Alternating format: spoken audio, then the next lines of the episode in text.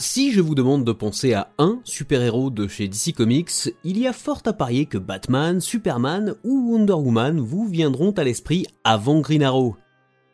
Salut à vous pauvres mortels, je suis Chris et aujourd'hui on parle justement des aventures de Green Arrow par Jack Kirby qui n'ont pas du tout plu à DC Comics. La période séparant l'âge d'or de la bande dessinée américaine de l'âge d'argent est aussi riche que troublée.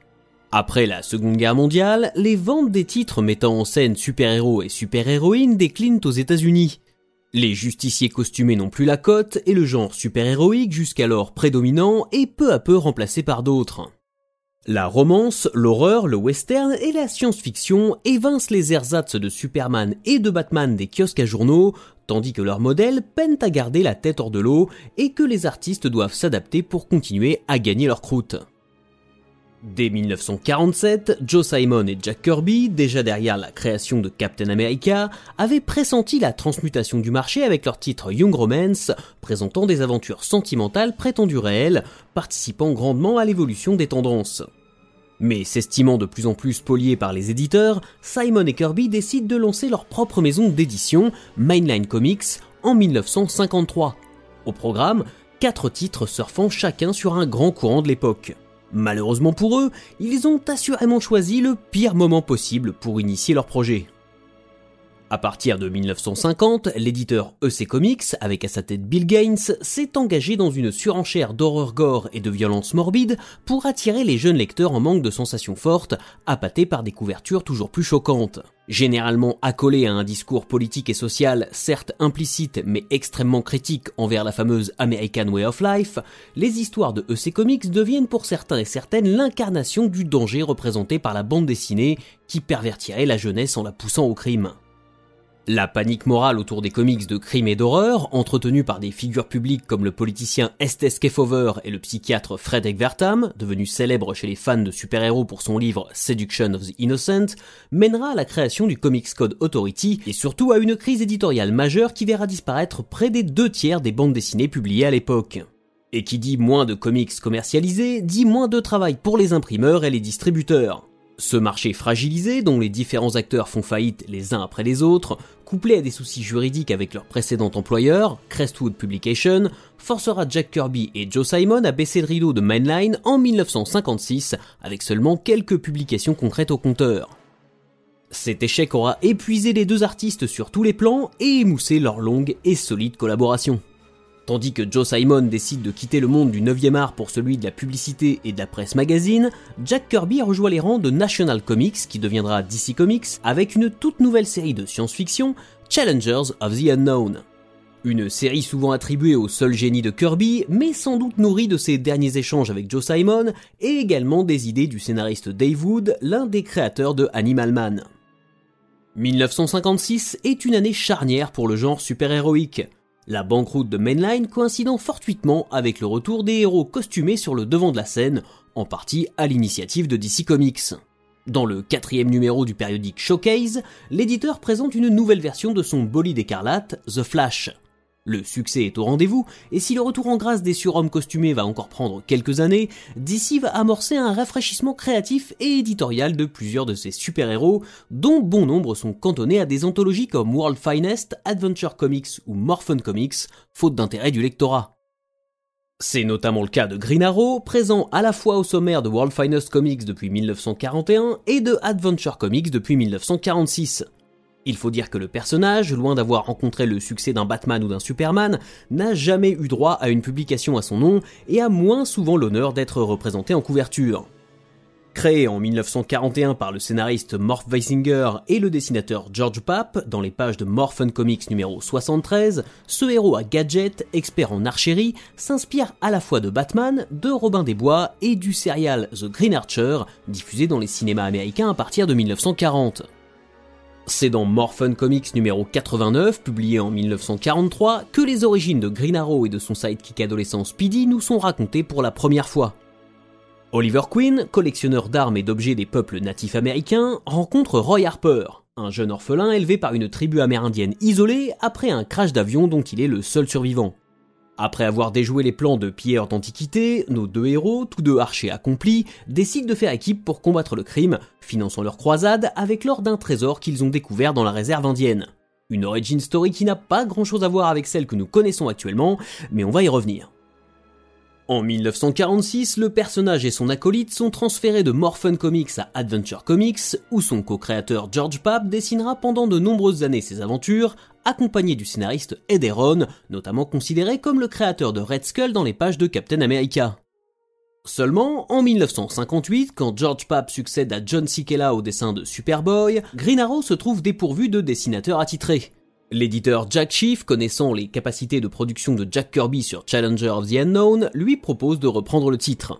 Kirby n'a alors jamais lu une seule aventure de Green Arrow, mais il a besoin d'argent, alors il accepte et lit quelques épisodes fournis par Schiff pour se faire une idée. Peu convaincu par les illustrés en question, Jack Kirby se dit qu'il pourra quand même faire quelque chose du personnage pour peu qu'on lui laisse un peu de liberté.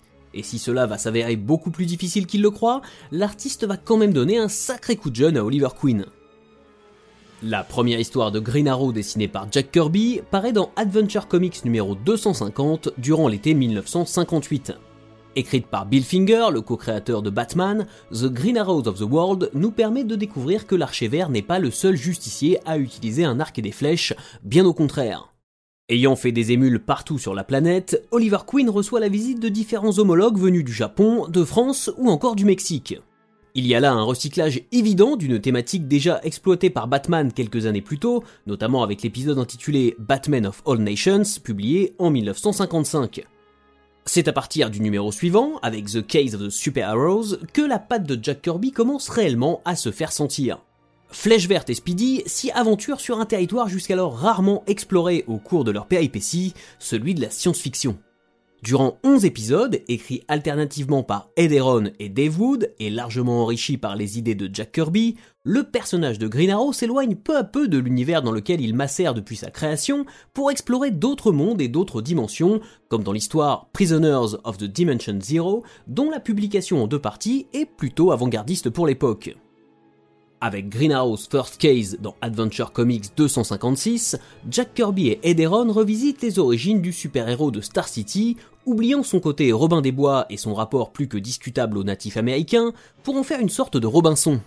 Désormais, le playboy milliardaire Oliver Queen est devenu Green Arrow après être tombé par-dessus bord lors d'un voyage dans les mers du Sud. Parvenant à atteindre Starfish Island, un îlot vierge et hostile, Oliver y survit en recyclant ses anciens vêtements pour se confectionner un équipement et devient un excellent archer à force d'entraînement. Il utilise alors la végétation pour se fabriquer une nouvelle tenue, ce qui permet de justifier la couleur verte de son accoutrement de vigilant masqué une fois revenu à la civilisation.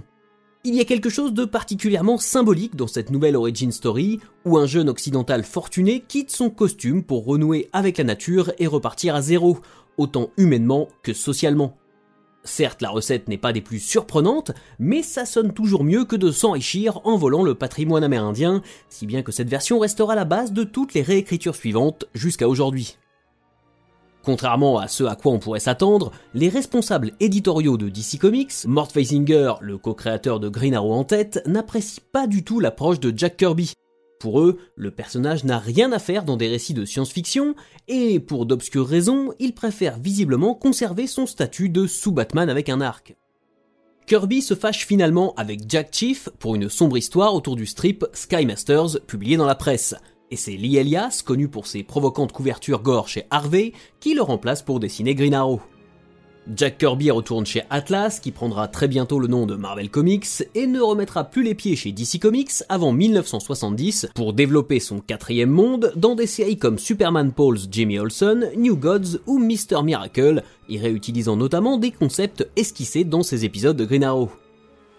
À partir de 1961, avec Stanley et Steve Ditko, Kirby va œuvrer à la création de pratiquement toutes les figures majeures de l'univers Marvel, qui continuent de nos jours à vivre moult aventures sur le papier et remplissent les salles de cinéma de blockbuster en blockbuster depuis plus de deux décennies. L'artiste s'en donnera à cœur joie dans les pages de Fantastic Four, sorte d'évolution super-héroïque des Challengers de l'inconnu, ou de Thor, dans lesquelles la célèbre méthode Marvel de Stanley lui laissera une très grande autonomie créative. Que serait devenu Green Arrow et l'univers d'ici à l'orée du Silver Age si le roi des comics était resté chez l'éditeur? Se souviendrait-on d'Oliver Queen autrement que comme d'un second couteau utilisant des flèches gadgets un kitsch Malgré les travaux de Neil Adams et Dennis O'Neill, de Mike Grell, Phil Esther, Kevin Smith, Jock ou Jeff Lemire, et la longévité non négligeable de la série télévisée Arrow de la CW, l'archevêque reste, encore de nos jours, loin derrière la sainte trinité de DC Comics en termes de renommée et d'impact sur la pop culture. Pourtant, découvrir ou redécouvrir les aventures de Green Arrow, c'est aussi traverser les différentes périodes de l'histoire des comic books et en appréhender les tentatives et les tendances sous un autre jour. Une expérience que je vous recommande si vous voulez ajouter une corde à votre arc. Voilà, si cet épisode vous a plu, n'hésitez pas à le partager sur les réseaux sociaux. Je vous rappelle qu'il est disponible sur toutes vos plateformes d'écoute préférées, de Spotify à iTunes, en passant par Deezer et Google Podcast. N'oubliez pas que vous pouvez vous abonner gratuitement à mon Substack pour ne rien rater et recevoir mes articles, podcasts et vidéos directement dans votre boîte mail sans intermédiaire ni publicité. Si vous en avez la possibilité, vous pouvez également souscrire à une formule payante mensuelle ou annuelle pour soutenir mon travail et me permettre de bosser dans de meilleures conditions.